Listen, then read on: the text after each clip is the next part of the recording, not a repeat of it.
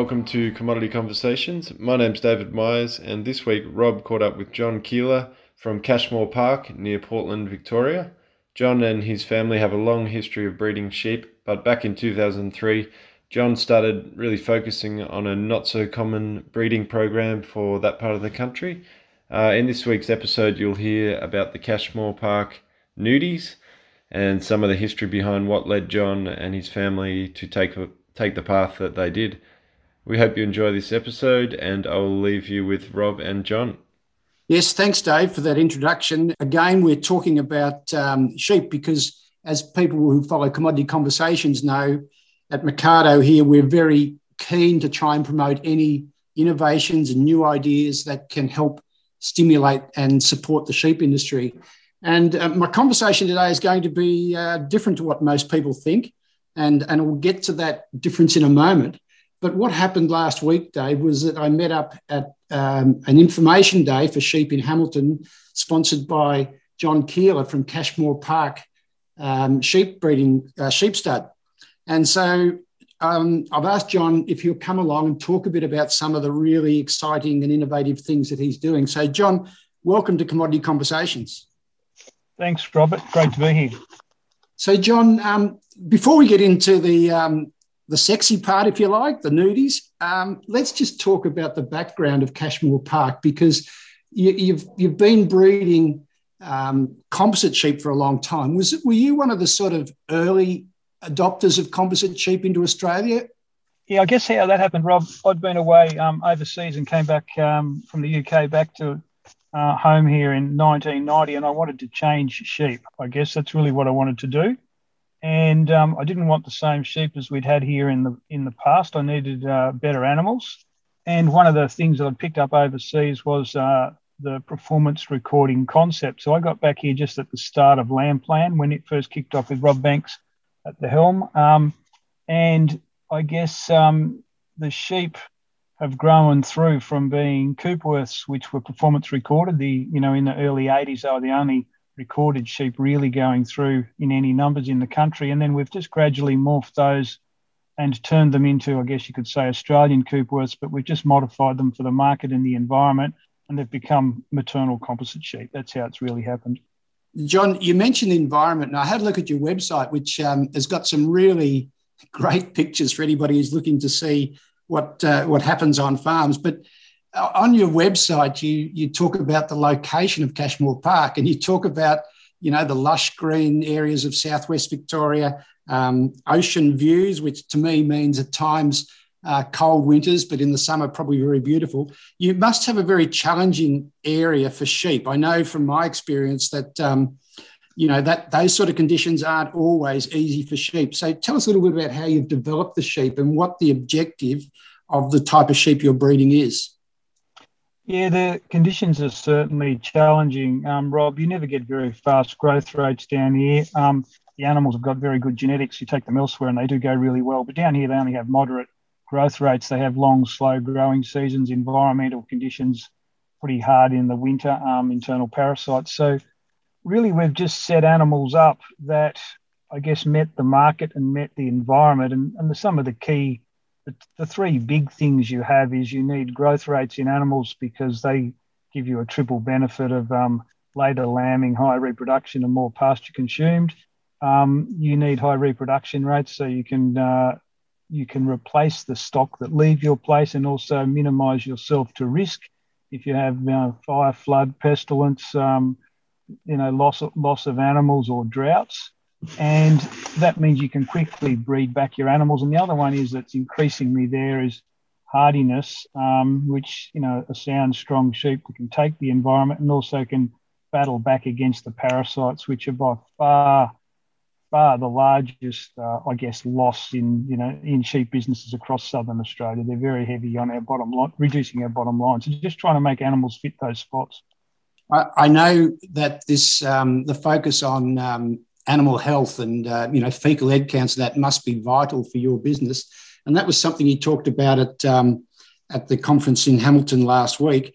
But um, what drew a big crowd, I think, we'd have to be honest and say, a big crowd to that conference last week was um, probably for a start the word nudie and the fact that you are talking about a really new design of sheep almost. Can you just describe for, for our listeners? And I'm talking to John Keiller today from Cashmore Park, Composite and Nudie Stud.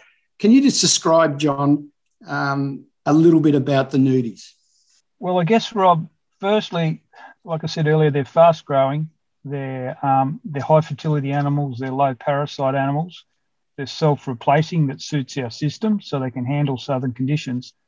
I guess the extra bit that they've got above maternal composites is that they don't have wool. So they're basically on their on the way, well on the pathway to being a maternal composite, like the industry well knows, but without wool. So just add one more characteristic, one more trait. They uh, have the same management systems as all our other sheep, except for the shearing component. But the difference being there that that is evident starting about August. So about August, you start to see a few sheep break a break their fleece down the neck and a little bit on the belly, and it's around the back legs and it comes up their sides. By Christmas time, they've um, they're basically clean. So I guess you could say that they crutch themselves in September and they shear themselves in November while they're still doing all those other good things. They're an open breed composite. Um, we don't worry about too much about breeds. We just keep going to where the genes are that deliver the dollar returns. Um, they're sheep that are now preg testing around 175% out of adults and about one um, about 160 out of one and a half year olds. They've got good feet, they're good mothers, they don't require much labour um, don't seem to be prone to cast. They join as ewe lambs. I guess they're what we see as the future of some of the, the, some of the cost issues coming into the industry. They're the sheep that you know we think can can take the whole industry forward. Now, John, I, I happen to. I mean, people listen to commodity conversations in Mecardo have probably picked up that at one stage I spent a bit of time shearing, and I think I'm right in saying that you did too. So, John, did you just hate shearing so much that you decided to breed the off sheep, or was there a, is there another motivation? No, look, um, I love shearing. Uh, I, was a shearer, I, was a, I was a shearer for 10 years and a wool classer, and I loved every moment of it. Um, great to be uh, 27, 10 foot tall and bull bulletproof, and you're five foot Exactly. Six. Exactly. So, um, yeah, one of my one of my boys is going shearing too. So look, I love I love the whole thing. Um, yeah, so that's that's not the reason at all. It's just that um, economic circumstances change over time, and um, we're just as farmers we react to what the market's telling us and the circumstances. So that's really why that's all happened. And look, you've been working on on the nudies for some time. They're not just something that's just emerged immediately, because as we know, sheep breeding takes time, and to try and get some sort of consistency, it, it's a it's a process. How long have you been working on this? And um, and what do you think is going to be the, the evolution in the next 10 to 15 years of these sheep? Um, I started I started with some shedding sheep back in the 80s at Ag College. I'm just curious. But 2003, really, I got a little bit more uh, motivated and started with the base of the nudies with um, some shedding animals. Um, and so they've had a long performance recorded history from that point. So I think we've we've performed performance recorded about 9,800 lambs at birth at the moment. By the end of this year, we will have recorded about 11,000 lambs at birth, and they've gone straight through with all our other maternal composites in our um, recording process. They don't get any um, airs or graces. They just they just live and they live and perform as they do. Um, the future the future of them is to just take them along those lines um, and take them to the marketplace, take them to the, the, position that delivers those earlier spoken things growth, fertility, um, parasite resilience, low cost production, um, hold back declining terms of trade just so that they become a profitable part of a farming system and satisfy consumers. So, I mean, that's their long term goal, no different to any other sheep, just to make a, a sound economic return. Well, not sound the best economic return. John, we've heard probably mainly about these shedding sheep out in the outback, and you know, in in the in the river, um, you know, back back blocks of Queensland and New South Wales and South Australia, um, and and I imagine that that area is is much easier. To, it's, it's in a funny way, it's a healthier sheep environment. What are some of the challenges you've had to face up to with the with the nudies down in this really pristine and beautiful country you've got, but I, you know, people just imagine. I think you're about 800 mil of rainfall. Is that right? Yep, 800 mil of rainfall and just slow growth through the through the uh, winter period. Um, but then you know, nice nice long growing seasons after that. I think the biggest the biggest challenge is that the history of these animals um, has been they've been run at low stocking rates, high on the side of hills, I guess, with little input. So they've had, um, I guess, few concentrated um, environmental and health challenges in, imposed on their, their DNA, their genome. When you start running these more intense systems, you need animals with more re- resistance and resilience. And so the one that you keep hearing is, you know, feed feed issues and parasites. And early on, they were certainly they were certainly some of the issues. But I guess, as I said, we've put 10,000 animals through the system. We've recorded them and we've used the best technology available to change them. So the animals are now very different to what we had in the past. And I guess the resource is to use the very good maternal composites with their robust background, um, which just allows us to just take them um, take them to a good place in the market.